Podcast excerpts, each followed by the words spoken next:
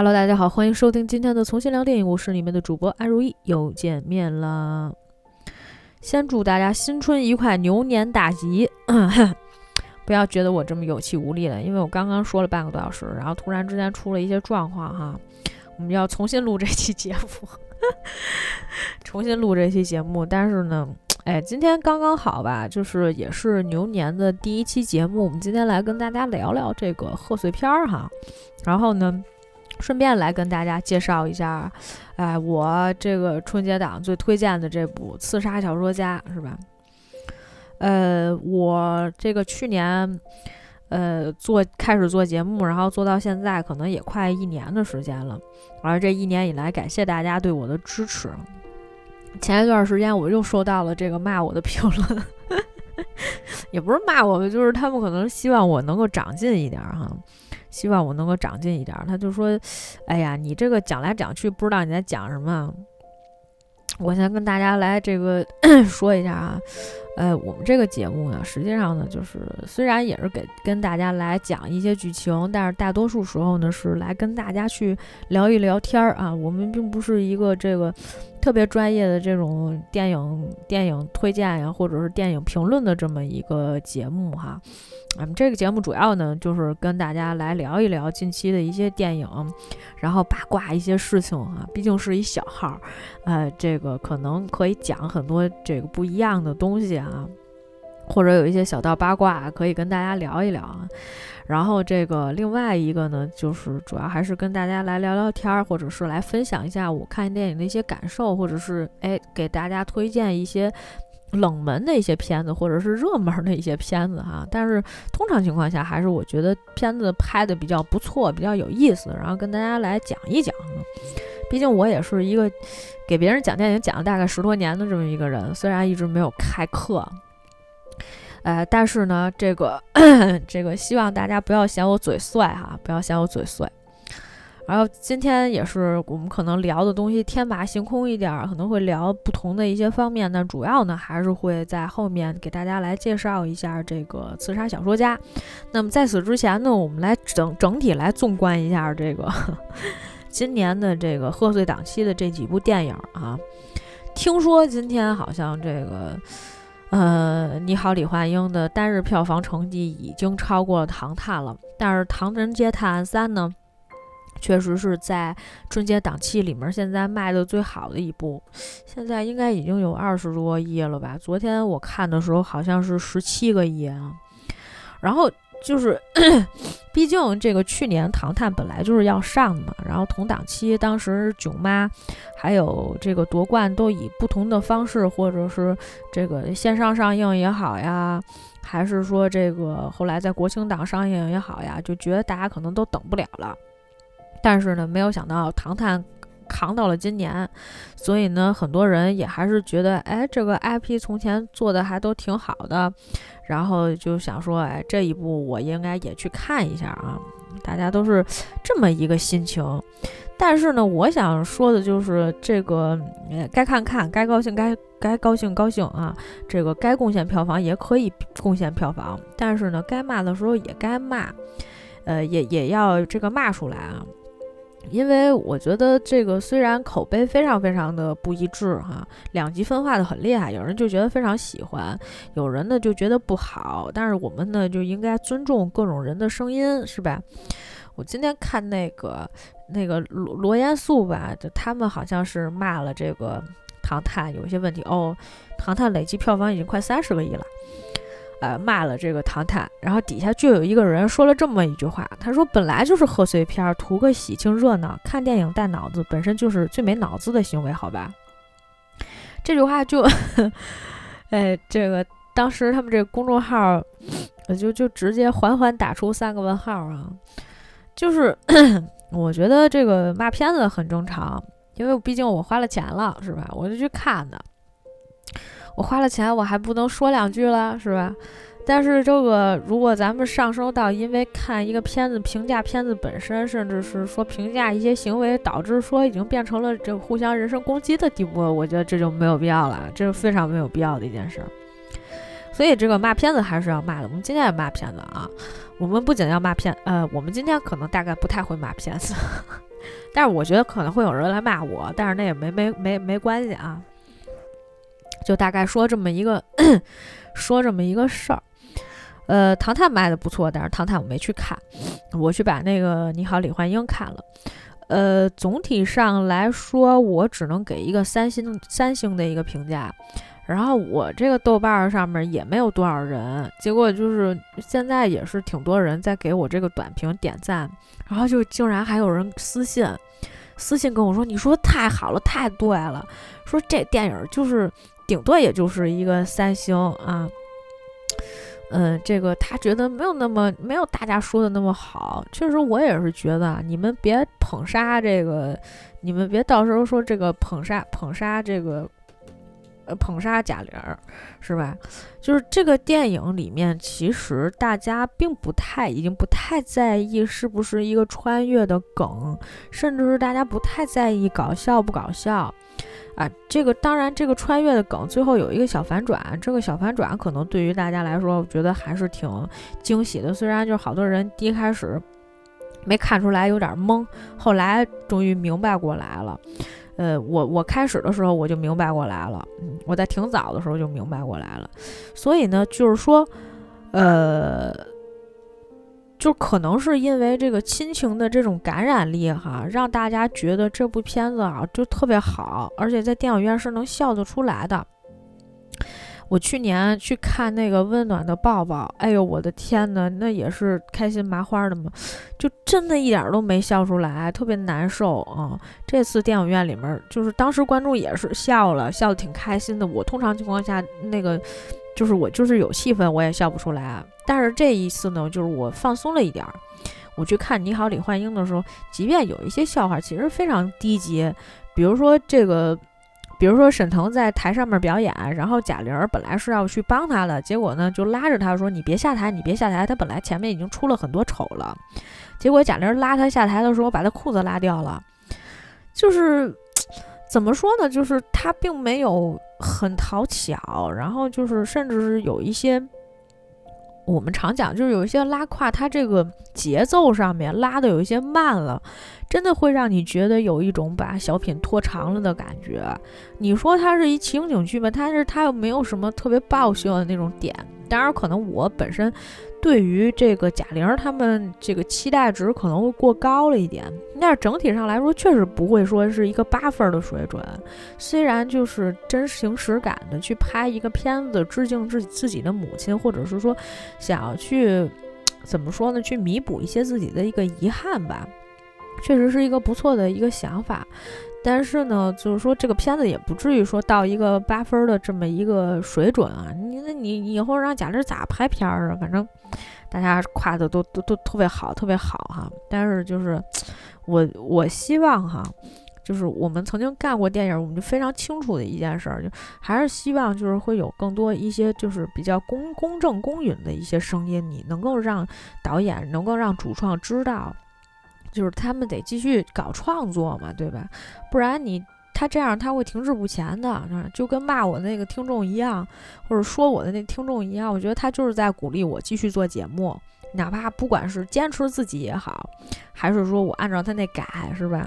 就是我去这个迎合大众审美也好，总之应该听到一些不一样的这种声音，不要大家一直都夸都说哎呦特别好，是吧？哎，当然了，有些时候也是身不由己吧，可能，哎，这个具体情况咱们再具体分析吧。所以这个你好，李焕英呢，也不是不可以看，反正带着纸巾去吧。我觉得没有吉祥如意好啊。嗯，然后这个。还有还有啥？还有还有那个人潮汹涌是吧？有一天晚上，就是我有一个前同事，一个特别可爱的一个一个一个小小小弟弟，然后呢，就晚上的时候就问我说：“他说你你就特认真，他每次都这样，就说你能不能给我分析一下，说这个人潮汹涌，你说他为什么就卖不好呢？”我心说：“我哪知道呀？” 我。就不搞发行，他的意思就觉得，你看刘德华开了一个抖音是吧？一千一天就涨了什么几千万的粉丝，然后每天都在各种努力的营销，为什么还是没有人去看？这个我就跟他说，我说有一个问题哈，就包括我现在回过头来了跟大家讲，前面这四部片子里面，《唐人街探案》啊，主打的是比如说喜剧，还有这个推理，对吧？然后呢，嗯，这个呃，你好，李焕英主打的是亲情，还有这个喜剧，对吧？然后喜剧呢，肯定是大家都喜欢看的。另外呢，第三名是刺杀小说家，他主打的就是可能是悬疑，然后这个视觉效视效奇观。然后到人潮汹涌，我不知道他主打什么，你别跟我说主打刘德华，对吧？我去年拆弹专家的时候，我恨不得看了他俩月的各种新闻、各种消息，而且这个片子。就是我不知道他跟肖央要演什么，虽然其实我知道哈，但是他的宣传里面并没有带这些东西，就所有其他的那些呃情节或者内容上的东西他都没有带出来，而且就是我知道的这个人潮汹涌，其实改编自是呃原来日本的一个电影叫做《盗钥匙的方法》，原版的两个主演是芥雅人和。呃，齐不是欺父母，从说成齐父母，香川照之这两个人都是靠演艺活着的，都是非常出名的这种表演艺术家，是吧？所以就是他俩演，我觉得没有任何问题。就是甚至那是一个非常小成本的一个片子，你想要在这样的一个贺岁档期里面想要占有一席之地，其实是非常非常难的一件事情。所以就是说，可能。嗯，最后就是就，即便说刘德华的个人营销做得很成功，但是人潮汹涌，可能我还是不知道他是演什么，对吧？呃，侍神令，嗯，前一段时间我们一个 影迷的一个群里面有一群友说，哎，我听说那个侍神令什么说抄了那个晴雅集，然后大家都疯了，大家就在那说说那个没有啊，不是这样的，对他大家都是改的一个 IP，都是阴阳师那个 IP，应该原版也算是。呃，日本的 IP 吧，改成了这个中文的游戏，而这个项目其实也挺长时间的，而且导演也很奇怪，就是虽然你主打的是陈坤跟周迅，然后还有谁啊，我都不记得了，我觉得还没有我记《晴雅集》记得那个卡斯是吧？《晴雅集》卡斯是呃赵又廷，嗯，然后邓伦，还有王子文是吧？还有谁我忘了。反正《食神令》可能就主要还是周迅跟，呃，这个陈坤吧。然后大家对这个 IP 也并不是特别特别的了解，所以他现在也是在一个不上不下的一个当口。我觉得票房也不会特别好啊。这两天基本上就不是唐探就是就是李焕英，然后这个《刺杀小说家》的口碑稍微起来了一点点啊，应该也还是有一些希望能够再冲一冲的。然后我们今天就反正就刚才都已经差不多聊了一下吧。这《侍神令》反正我是确实也不没看，而且我是完全不了解。呃，这个其他的就大大大差不差的，就是稍微稍微说了一下。我们今天特别来介绍这样的这个一部电影啊，叫做《刺杀小说家》。呃，我前两前两天写了一篇影评，然后基本上就是。可能剧透了一部分内容哈，我们今天可能讲的剧情里面也会涉及到剧透的部分，呃，然后这个如果要是说大家不想听听剧透的话，我会告诉大家在什么时间你就把这个就是把这节目关了就行啊，可能你已经进入梦乡了，也说不定。我们来聊聊自杀小说家。前一段时间说到这个话题的时候，我就想说约一个朋友跟我一块儿去看《刺杀小说家》，结果我没想到我中了一张大年初一的电影票，早上八点多，你想就是除夕那天晚上就得两点多睡了吧，然后第二天早晨八点多就得起来，就是立马就奔向电影院去看电影，不是太努力了，新年真的，哎，为了电影操碎了心，是吧？啊，就是虽然反正也是不花钱吧，倒是，就是我最开心的一件事。但是确实还是会给这个电影贡献票房的哈，大家不要呃不用担心这个问题。所以我也是希望这个推荐这个片子给更多的人去看，然后你们继续贡献票房哈。我这个帮他免费做宣传也很不错了，哈 哈。哎，太不要脸了。咱们就今儿今儿回来说啊。然后我就当时本来啊，我年前的时候就想说，我说拉着朋友去看呗，然后或者是推荐给他们。然后朋友的第一个问题都是谁演的呀？我说雷佳音。然后他们就觉得啊，雷佳音，嗯，就嗯，是吧？就平平，就是可看可不看。这时候还有谁呀？我说那个董子健。但是董子健之前吧，就是他前一段时间应该《大江大河二》里面也有他吧。董子健并不是一个能够吸引，就是虽然他演技其实还是在线的，但是他并不是吸引那些就是有有这个票房号召力的人。然后我就觉得，哦，嗯，大家也觉得，嗯，也没什么。然后说那女的有谁呀？我说那杨幂。然后他就说，哦，那算了，不看了。我觉得杨幂是有票房号召力的，但同时她也会挡住一部分的观众进入电影院去看这部电影。但是在这个电影里面，我想说这个主线情节吧，主要还是，呃，这个围绕在。雷佳音主演的这个关宁，还有呃董子健主演的这个陆空文，以及在小说里面这个空文这个人，所以呢，就跟这个杨幂这条线呢，其实没有太多的关系。虽然她一直都有出现，但她的戏份其实并不是很吃重啊，甚至这个角色好像都是小说后面加的，就是小说里面好像我们我现在为止还没有看见这个人物啊，所以就是他。并不重要，而且就是他只是贡献了几场这个精彩的打戏啊，贡献了一下自己的颜值。就我评价的时候，就是说，我说这个杨幂只要不说话，就大家放心，我觉得还是挺好的，就是挺飒的。然后就因为我写这篇影评嘛，然后底下就开始吵了起来。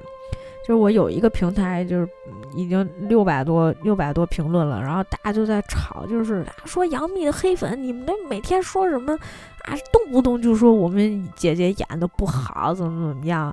然后说我姐哪个戏没接住啊？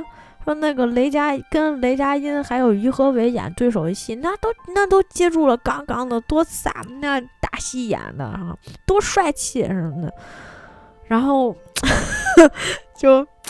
还是挺有意思的，挺有意思的，就是大家可以回头去，哎，就就反正就是大家去豆瓣儿也可以看两眼，就是关于杨幂有没有人跟着聊哈。但是我周围的朋友有一些人就觉得啊，我不想看杨幂演戏，呃，就是她就是说话的时候，就是其实她本来这确实是一个挺飒的一个角色，但是她说话一说话，她那个声音太尖了吧，就影响她这个角色哈。这个确实是个问题，就是 我觉得国内吧，就是有很多这个女演员，她这个台词吧，呃，你也不能说，你也不能完全怪人家，人家本来就是这个特质的，她就这样。你说你真让她把这个台词说的特别 那个是吧？也也也不太可能，就很刚，也也不太可能。但是她这个形象其实是 OK 的。你比如说，我最近开始。追一个新剧，就郭麒麟的那个和和宋轶啊，和老铁子，弹幕也是特别逗，说啊老铁你来了，然后就一堆人在那说说他念他那念宋，他那念宋轶，不念铁，你们认不认字儿啊？一堆人在那说，就宋轶声音其实也挺高的，虽然他这个好像我觉得应该是后期配的，他不一定是同期生的，他后配的。但是就 就是有一些女演员啊，她确实这个声音会偏高。说跟她的，但是宋轶在这里面就很符合她的形象和她的气质，她就稍微高一点，傲娇小姐一点，然后就就也没关系，不妨碍她特别可爱。就杨幂，嗯，反正挺有意思的，挺有意思的，大家回去看一下。哦我抑制住了自己啊，抑制住了自己。然后这个，它其实主要讲的是一个什么故事呢？呃，就是这个雷佳音饰演的关宁，在六年前呢，呃，这个意外的失去了自己的女儿。怎么个失去了？就是这个女儿女儿失踪了，找不着了。然后呢，就搞得这个算是妻离子散吧，老婆就跟他离婚了啊。呃，原来他是一个银行的职员，但是他就也不干了，就一心的想找孩子。好不容易呢，他找到了这个人贩子，而且他练就了一身好本领啊。他就砍砍石子儿，特别特别厉害，特别准。他就一下子就能，就是人家那车在底下开着呢，他捡一块大石子儿，咚一下子就能把人挡风玻璃打碎了。就这这这技巧非常非常厉害啊！然后呢，就是他连打了好几个，就把这个人贩子给拦下来了。啊，当然，他在这过程找女儿的过程当中，他经常做那种奇怪的梦。他梦见就是一片什么山，梦见了一个城。然后呢，就是在这个过程当中呢，还有一个，就是好像一个怪物、一个巨人一样的人，然后拦住了他的女儿，他的女儿小橘子，啊，就突然之间不见了。于是乎，他一直在找小橘子到底在哪儿。他找到这人贩子之后呢，他先哐哐一通痛打，差点没把这人打死。想问这个人自己女儿在哪儿的时候呢，又被这个人贩子的同伙给打晕了。打晕以后，俩人跑了。跑了之后呢，他就人家开的是一厢车，他把这厢车打开，然后里面看见很多小孩儿。就本来呢要找一下小橘子，结果发现没有，他就晕过去了。等他再一次醒来的时候，他发现他坐在一辆警车上面，警察怀疑他是人贩子，要把他带回警局里面去审问。当时就哗哗下着大雨，这个时候呢，他就不明就里，他就跟警察打起来了，而且他挣脱了镣铐，咱也不知道他哪来这么大力量啊！他挣脱了镣铐，然后呢，从这个车里面下来，就一直跑。但是你跑了，你就更说不清了，对不对？这个时候呢，正好碰见一个姑娘，哎，开了一辆车，挺好的车。然后呢，嗯，就也是在大雨里面嘛。然后呢，他就给他开着车门，结果他就这个关宁呢就跑上去了。跑上去了之后呢，这姑娘立马就开车，警察呢就没有追上他俩。然后关宁就想，哦，不对啊，这我跑了，我说不清楚了，我想回去。但是呢，当时这个女孩就这个杨幂嘛，就做了自我介绍。他说呢，我呢是这个阿拉丁集团的，啊，这个我叫图灵，呃，我们这次来呢是想委托一个事儿，你跟我走，你能找到你的女儿。当然，你要是回去呢，你就这个能够洗脱嫌疑，警察就不追他了嘛。哎呀，他就犹豫了一下，他最后说要我跟你走吧，就跟着走了。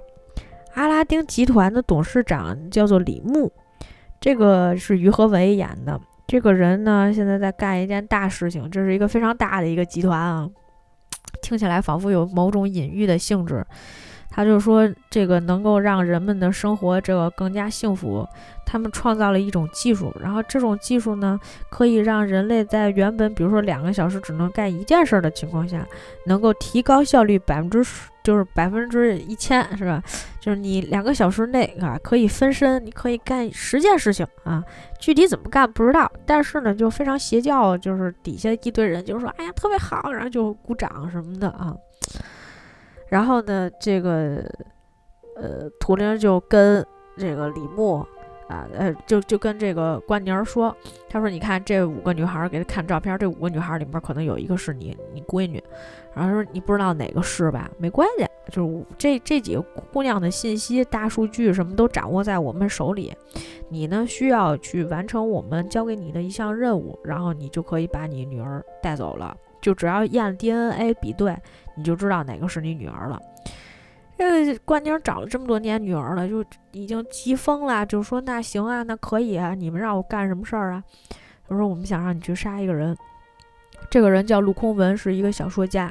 他最近呢在写一个小说，是讲的一个就是少年空文，就是一个架空历史的武侠剧。这个少年空文呢被这个皇城里面的这个。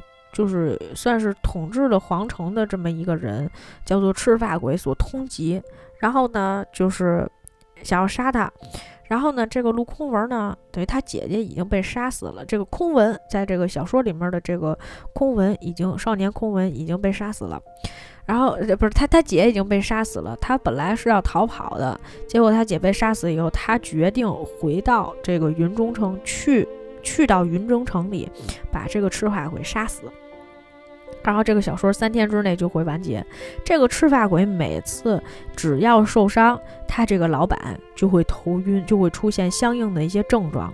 所以呢，就是说你不能让他把这个我们去协商也没有用。就是说卢空文一定要把自己这个小说写完，所以赤发鬼一定会死。三天之后这小说就完结了，所以三天之内你必须把他杀了，不然的话呢，我老板就有生命危险。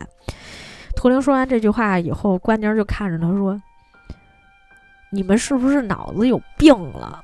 对吧？就是你，他会觉得小说是小说啊，现实是现实，你该看病看病去啊，是吧？就是我们都检查过了，就是没有任何问题，就是因为他说了，我们才这个我老板才变成这样。然后关键就问，那你信吗？杨幂就说，我信不信的无所谓，只要我老板相信就行。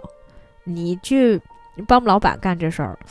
然后关宁就觉得那行啊，反正我这光脚不怕穿鞋的，我帮你把他杀了，然后你就能帮我找着女儿也可以，对吧？至于说这个啊，然后从图灵的角度，就是我信不信的，我我也不清楚，我是不太信，但我老百姓就行。然后这个李牧当时就是曾经因为这个图灵也问过他，就是说这个因为图灵啊是一个孤儿，他是从小被父母遗弃的孩子。他看见这个，他看见关宁的时候，他就气不打一处来，就觉得你为什么要就是当年弄丢了你女儿，你就是不想要。然后这个李牧说：“你你你不要这样，关宁跟你父母还不太一样，说你不要把你的个人情绪带到工作上来。我让他去杀，让关宁去杀陆空文，一定是有理由的，所以你也不用管这个逻辑到底是什么，他就是天选之人，必须是他。”关宁呢，就来到了这个叫四川九江的这个地方，来找到这个陆空文儿。不仅仅是跟陆空文儿还聊了起来，于是乎他就就是不仅仅是跟踪陆空文儿，他一直没有找到下手的机会，而且他还跟陆空文儿聊了起来，甚至是陆空文儿把他当做了一个朋友。因为陆空文儿其实后来发现他跟踪自己了，因为他跟到图书馆的时候就剩下就他俩人。他俩往那儿一坐，陆博文就过去就问他，他说：“你跟踪我干嘛？”关宁说：“我是你的粉丝啊。”他脑子反正转的也挺快的，他就说：“我是你粉丝。”哎，陆博文就特激动，因为他写了六年小说，然后这六年写这六年小说的时候，他从来没有过就是这个。任何一个粉丝，就是也没有成名，也没有出名，甚至是，呃，他要啃老，要靠他妈妈养活他，然后自己也不找工作，就天天跟那儿写写小说，啊，就这么一个人。所以呢，就当时他就觉得，哎呦，我竟然有粉丝啊！这就跟我当年这个刚开始做节目的时候，我说这节目竟然有人听，还有个人给我留言骂我，我也高兴，是吧？所以呢，就是。他作为一个陆空文，作为一个作家，他会讲很多自己的一些心路历程。他就说：“哎，你看我原来还有女朋友，女朋友说找个工作什么，结果我当年就看了一个小说，上大学的时候看了一小说，哎呦，我就看进去了，就痴迷了。结果这个学最后也没上，就是说天天非得要在这写写小说，觉得将来一定能写出来这种，但是写六年都没写出来。但。”关宁说：“那你他妈放弃吧，你你别别别那个什么了。说你这写到啥时候？”他说：“就是，但是实际上，陆空文当时呢，本来是想说写完这个小说，可能就不太想活了，就这么一个心态啊，他就想继续写下去。这个图灵觉得这事儿不对呀，说你怎么你赶紧杀他，你那废什么话？你老跟他聊什么天儿啊？是不是？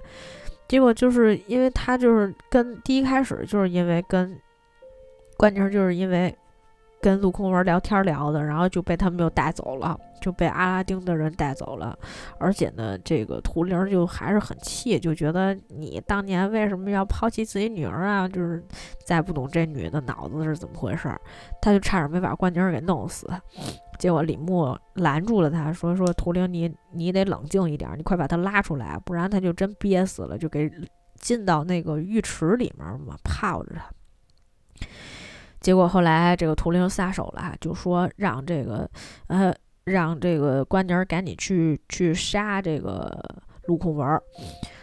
然后这个就是，但是呢，后来关宁突然发现了一个问题，他发现这个他又找到了那个人贩子嘛。他找到那个人贩子以后，他发现就是他的女儿当年已经被这个人贩子在奄奄一息的时候。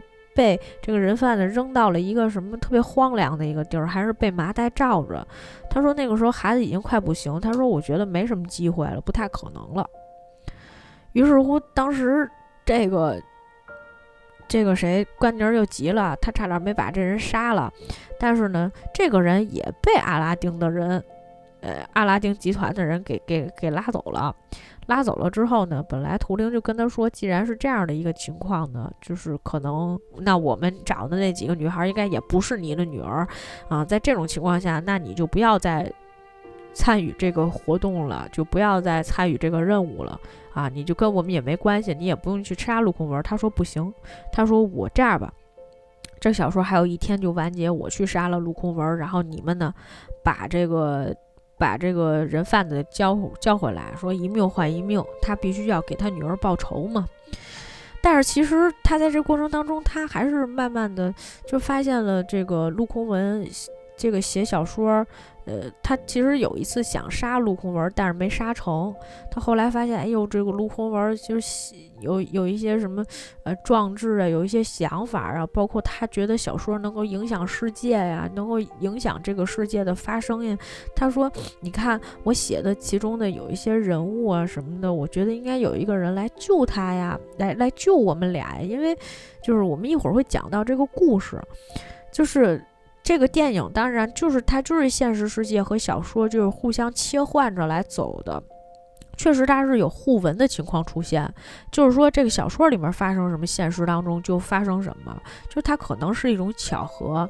有的时候呢，是这个先是小说里面发生了什么，后面后来现实发生什么，但是现实里面发生什么又会影响到，就是小说它会给陆空文一些灵感。因为有一次这个关宁想要杀陆空文没杀成之后呢，陆空文捡到了这个关宁的笔记本，他发现哎，他这笔记本里有好多东西好像都可以用。哈，就是因为第一开始我们不是讲过吗？说关宁经常会梦见一些奇怪的东西，一个城，是吧？结果呢，哎，到后面陆空文写他的小说的时候，他这个少年空文就是他这个故事的主人公，就来到了这个所谓的云中城，也就是这个皇城。呃，来到了皇城之后呢，他发现皇城里面有两个部落，就跟两个区的人，然后就已经打起来了。这两个区呢，叫做烛龙区，还有白汉。哦，叫烛龙坊和白汉坊这两个地方人就打起来。他第一开始去的是烛龙坊，烛龙坊呢，他去的时候正好赶上晚上，然后要朝拜，就是会有那些神呀鬼，就是朝拜这个赤发鬼嘛。然后就是别人就给他做这种介绍，而且其实当时晚上会有很多那种灯火宴会哈，类似于我们现在看到那种庙会。所以为什么讲说这电影里面有很多视觉奇观呢？就是因为这片子里面到处都呈现着是那种你仿佛在一个也也这个鬼怪版的这个迪士尼乐园一样，显着各种各样的东西。到后面那个竹龙坊跟白汉坊打起来的时候，也是竹龙坊的人就弄了一个。就是弄了几个，就是那种大的那种热气球连在一起，然后你从远处看，它就是一个龙，就是烛龙。然后这些人就开始放那个箭，然后箭上带火，扔那个什么，呃，就是类似汽油那种东西，然后整个把白汉坊给烧了。这里面有好多好看的地方哈，这我没法语言没法描述，反正肯定比看春晚好看多了。那颜色那配色，哎，就是高级一点，因为它背景是黑色嘛，就是高级一点，就是 啊，还挺好看，挺好看的。然后呢，所以就是，呃。到这个时候呢，就等于白汉坊的人基本上已经死的差不多了。然后呢，就是实际上是这个白发白白呃赤发鬼，会让这个皇城里面不同的这个区域里面的人，然后互相攻击，就是他会让人人民群众内斗起来。哎呀，这话说的，哎，就是反正他会让底下的这些民众呢，就不同区的人互相打啊。然后打完了之后呢，这个白汉坊呢民不聊生，最后他们城被攻了呀。然后这个烛龙坊的人呢就都进来了，而且呢奸淫掳掠啊，无恶不作。哎，这个民不聊生。这个空文走在路上的时候，突然发现有一个小女孩，这小女孩呢差点就被赤发鬼他底下的这个手下有一堆什么，就是这种红甲骑士。这红甲骑士他们都戴一个就是类似木头一样的面具，就整个是木头的。就感觉他们可能都是机械人儿，然后受某种魔法控制啊。然后这个他救了他一命，然后这个小橘子就说他还拉着一个人，拉着这个人呢，等于这个人已经死了啊，是一个男孩。他说这是这是我原来的哥哥，他不是他的话保护我的话，我可能已经死了。然后呢，他们俩就给这掩埋尸体，然后这个小橘子呢就给这个死的这个人呢鸣了一首歌，但是呢他忘了一件事儿。到夜晚来临的时候呢，是需要宵禁的。然后呢，他们两个人没有躲起来，于是乎呢，就被红甲骑士一直追杀。但是呢，这个空文少年空文有一个什么绝学呢？就是他当时不是他姐不是被杀了吗？是一个老头把他姐杀死的。他把那老头杀了。那老头穿身上穿着一身这个黑甲。也不知道是这个老头儿，反正这老头儿就是一挺神奇的一个人啊，可能是老头儿幻化成为了一个黑甲。就是，呃，就就就就长在了他身上。然后这个这个黑甲呢，有一只眼睛，同时呢也能跟他说话，甚至是大部分时候在跟他说相声。你就感觉两个人一捧一逗呀，互相聊天啊什么的，反正也挺解解闷儿的，也挺有意思的。然后当时这黑甲还问过这个空文，就说是我杀了你的姐姐，说你会不会怨我？说你会不会把我当做敌人什么的？宫门说：“我不会把你当做敌人，我姐也不是你杀的，是赤发鬼杀的，所以我们现在要一块儿去杀了赤发鬼。然后就是，当然就是在这个过程当中，就是他其实变成了黑甲的主人嘛。然后他这个一直在奋力的保护小橘子，同时呢，这个红衣骑士呢就跟他们打着打着，突然夕阳一落幕的时候，这红衣骑士不动了，他就停下来了。哎，最后发现哦，原来。”就是后来这个陆空文他们晚上嘛，就走到这个云中城的最中心的地方，然后他推开一扇大门，大门里面全部都是红衣骑士，但是红衣骑士全都不动。结果他就过去了，以后这个小橘子还叫他说：“你过来，你过来，你回别别被他们杀了。”但是他不害怕呀，他就过去了，他把这些人都推开了。结果他发现这些红衣骑士在晚上的时候呢，就是都会睡着。就他跟那个机器人儿一样，他就休息了、休眠了。所以为什么赤化鬼要晚上的时候宵禁呢？他就怕那些人，就是他怕那些人被找到，或者就是那些人被发现，呃，就是每天晚上都睡觉，这样的话这城不就乱了吗？大家不就反了吗？结果呢，这个空文就带着小橘子上来一块儿找这个，呃，找这个赤发鬼报仇，要就要杀了他。在现实的这条逻辑线里面呢，呃，这个本来是要杀掉陆空文的关宁，发现了一个问题，就是他在，嗯，这个陆空文的家里面发现了一张合影，他才知道原来，呃，陆空文的父亲曾经是阿拉丁里面李牧的合伙人，但是当年实际上就是李牧把他的爸爸给害死了。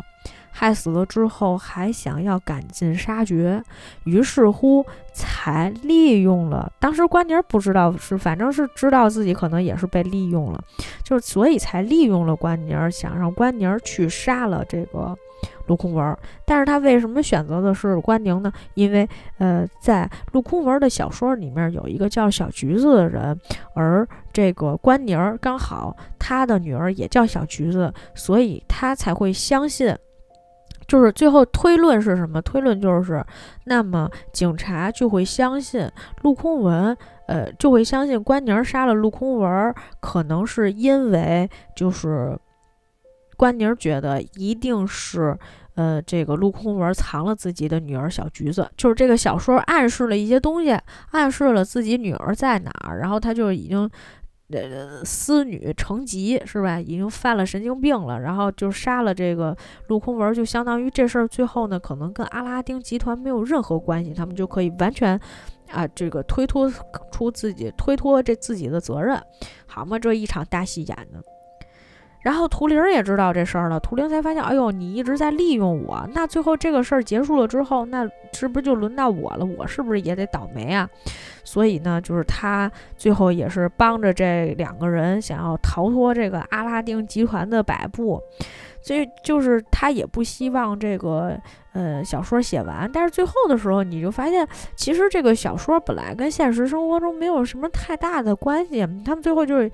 呃，结束的时候，结尾结得非常的潦草，就是这个图灵说，那个警察马上就要到了，什么之类的，说那那我我反正那个谁陆空文醒不过来了，结果这个他也没有办法把他的小说完成，然后因为关宁儿跟这个陆空文待了好几天，他跟他特别有感情嘛，就是正好赶上他写到关键的地方，赤发鬼马上就要把这个小说里面的少年空文和小橘子杀了，小橘子已经被呃赤发鬼吃到肚子里面去了，啊，奄奄一息了。这个时候呢，这个关宁就说：“那好，说你，他说他他昏迷了，他写不了，那我给你写，我给你写个来劲的。” 哎呀，就这句话特别有意思，因为他就说，他说我要给你写一个，写一个来劲的。于是乎呢，他就说，呃，他就他就说，那我，嗯，他就拿起来电脑，他就开始写，然后就开始说，小橘子爸爸来救你来了，你知道吗？就是那个，就是他完全不按套路出牌，就前面那个故事什么，就是按照小说家的那种，呃。套路都是什么？你，呃，这个这个什么有有有有有一个什么起承转合之类的，他不管的，他上来就一通哐哐哐啊，对吧？就开始打起来了就行了。于是乎，在这个关宁的这个小说里面，就有很多特别特别扯淡的东西就开始就就跑出来了。后面就就是我感觉这个文这个网文已经开始写崩了，你知道吗？就是那个其中原来。第一开始追杀他们的其中一个红色骑士嘛，红甲骑士就来救小小橘子了。小橘子说：“爸爸，快来救我！”然后他就过来了。他说：“就就来了以后，就拿着那种冲锋枪，因为他这个是一个架空的那种古装历史历史片嘛。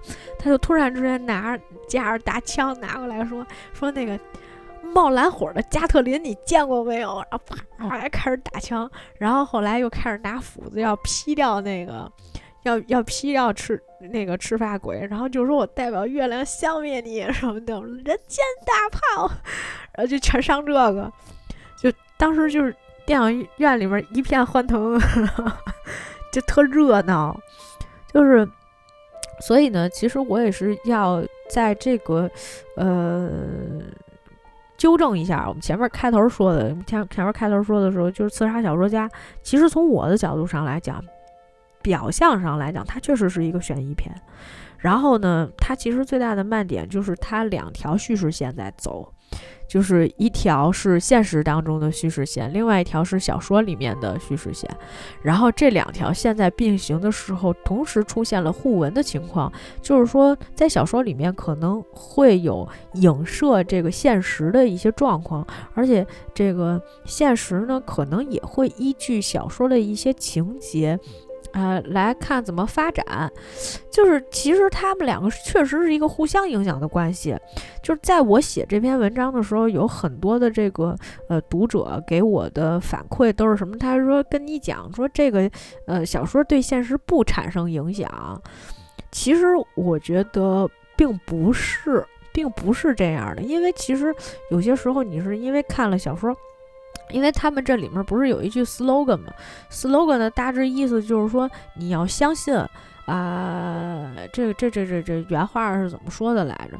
就是大概就是只要相信就能实现的意思，就是你要相信这个小说，那这个小说就能够改变现实，就是这种感觉。当然，这个说的可能很唯心哈。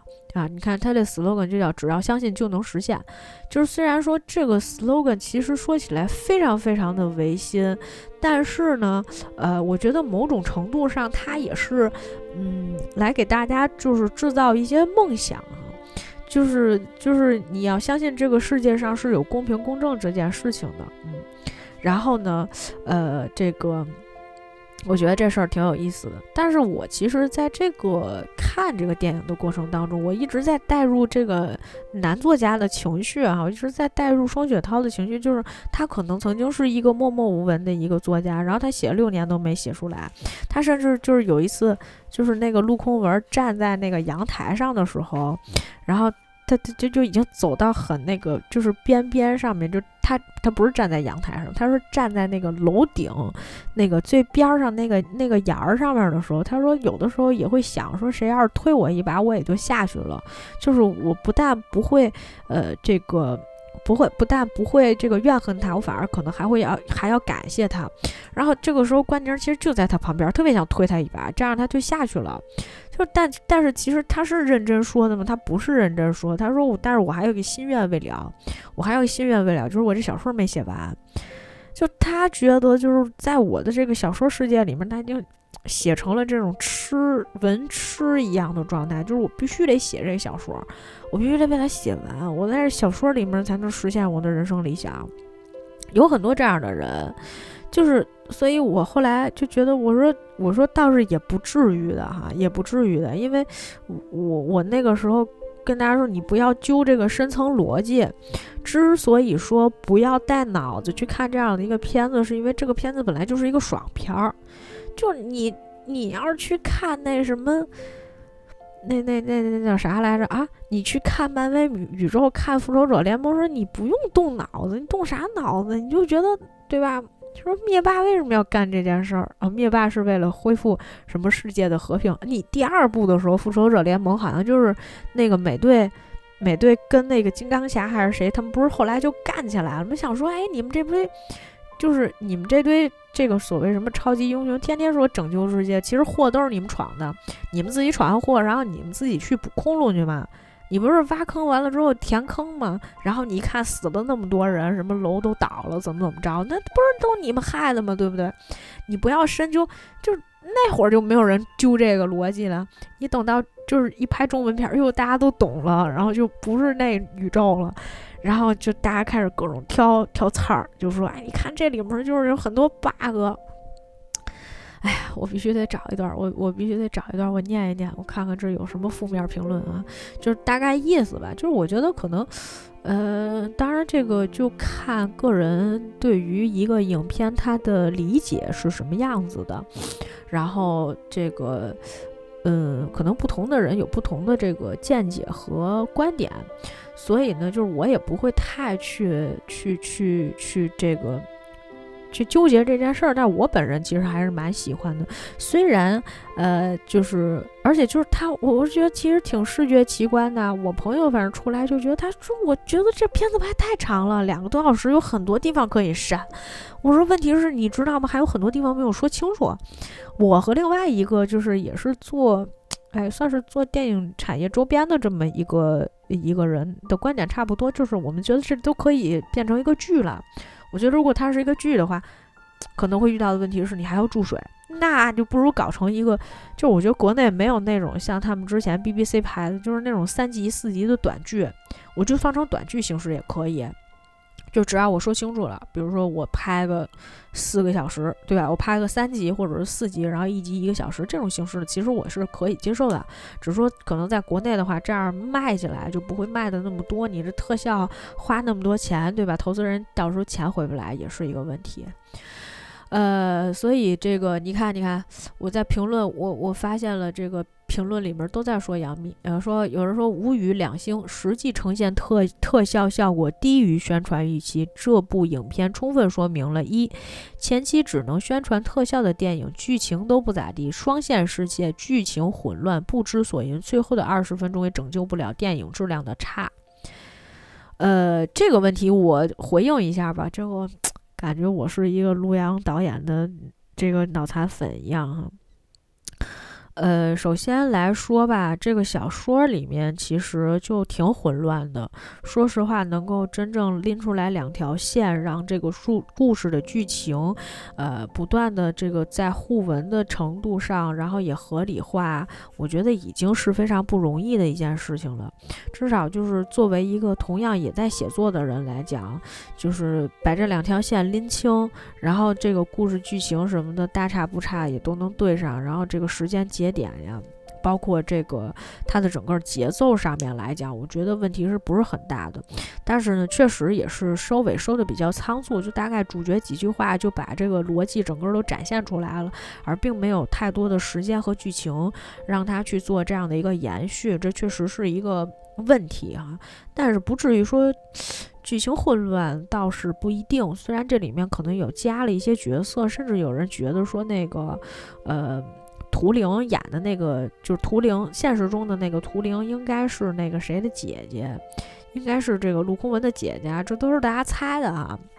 因为好像原作里面应该也没有，就是也没有这个少年空文没有姐姐，好像只有一个妈。我现在看的是，所以这里面就是其实有一些增加的一些角色和一些部分。但是我觉得其实拎清了这两条线呢，出来的这个东西，最后其实我觉得还是可以的，它是有一些悬疑性的。因为本身这个故事，我说实话，你没法儿。我觉得你没法把这个事情完全说清楚，就是说，如果我要宣传的话，宣传卖点没法讲，就这事儿真的没法讲。所以就是，嗯，我觉得特效确实是应该是就视觉效果的其中一部分，然后双线世界其实应该也是一部分啊。就是这个 W 两个世界，有人说 W 两个世界，但是这跟 W 两个世界还不太一样。但是其实不妨可以这么做，因为我没有看前期这个片子宣传到底是什么样子的，这个我就不方便再多讲。呃，然后他说这个第二点，杨幂的表演依然差劲，整个人给人的感觉就是没睡醒或者太累了，不是瞪眼就是坏人。呃，杨幂你可多用点心吧。三，陆阳导演水平还有待提高，撑不起这种规模宏大的电影，能力撑不起野心，不推荐去电影院看。这种电影才应该去电影院看呀，怎么能不去电影院看呢？啊，好，下一个异形影评是：虽然杨幂声音很劝退，活像一个被掐住鸭子的鸭嗓子的鸭，但是这电影最大的问题还真不是打酱油的它，主要节奏太差。这跟我说的不太一样，空间场景的转换，呃，循环往复，导演问题很大，没有 hold 住全局的能力，还想糅合所有元素来一次大突破，这就是所谓的脑大而能力不大。唉。这个，我觉得就是没有办法调和所有人的这个品味吧，众口难调吧。但是我我是觉得某种程度上来说，已经是达到了我预期的对于这个片子的一个基本的诉求和这个呃要求和标准了。就是咱就甭念差评了，反正差评里面说杨幂的挺多的，不是说杨幂，就是说导演野心太大，然后撑不起这个场面哈，大概是这么一个情况。然后我们再说一下，看看这个好评还是多一些的啊。哎，其实其实啊，这个我我我再我再多说这么一句哈，就是关于这个有人说是不是式神可以单独开一个小说这件事情啊，我是觉得啊。我其实非常严重怀疑，这可能本来就是作者想写的一个小说，但是他写不下去了，然后他就觉得说，哎，那我就嵌套一层进去，就跟套娃一样，然后再嵌套一层进去，就是说我现在在写这个东西，我卡壳了，然后我希望有一个人能够促进我，然后他过来就是。我希望他能够推我一把，就是告诉我说你别写作了。然后我现在，老子现在就把你杀了。可是呢，我在他杀我之前，我还有一个想法，就是我必须把这个作品完成，而且你得帮我把这个作品完成。所以他的有一部分故事就写进了我的小说里，你看是不是合情合理？所以我觉得《弑神》这个故事是没有办法完全的去讲清楚的，这其实是小说原作里面就可能存在的一个 bug。所以说。呃，他没有办法再去继续圆圆过去，或确实是可能节奏上面是有一些拖沓，因为它嵌套的东西有一些多，而且两个世界里面，特别是呃你在那个小说里面要呈现的东西还是挺多的，啊，但是。嗯，它其实承担了很多视觉效果、视觉奇观呀，包括一些笑点呀，然后包括这个呃一些这个好玩的地方啊，和大家幻想出来的点呀，就全部都在这里面了。其实，哎，我自己觉得还是比较，还是还是比较不错的哈。我不知道为什么我在这好像这个导演阐述一样。那么，其实整体上来说呢，这个就就大概把这个片子也讲了，就就是呃，也和大家就稍微聊了一下这个故事里面的一些呃桥段呀，和一些这个呃关键的一些点吧。至于说这个电影到底怎么样呢？我觉得，如果说一定要在这几部电影里面去选的话，我还是推荐大家去看呃《刺杀小说家》。